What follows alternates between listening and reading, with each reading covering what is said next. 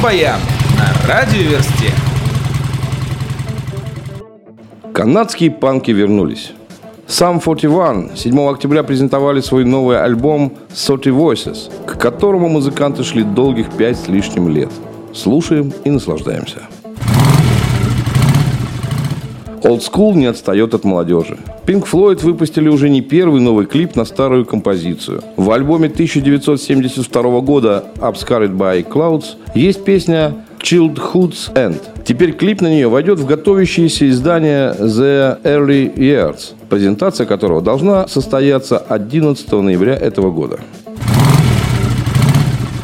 Внимание! Группе Металлика срочно требуются дрочуны и профессиональные зрители.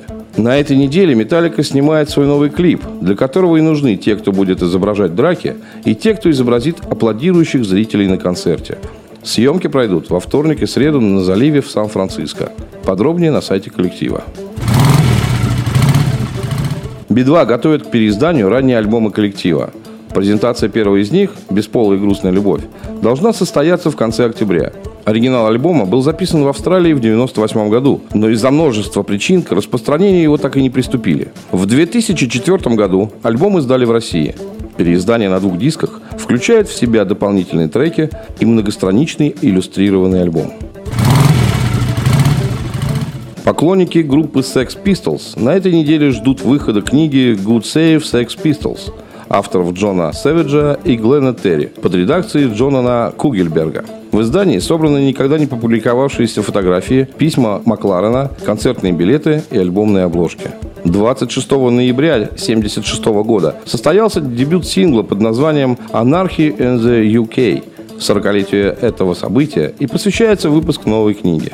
Делюксовый вариант издания будет более наполнен постерами и выйдет ближе к юбилейной дате.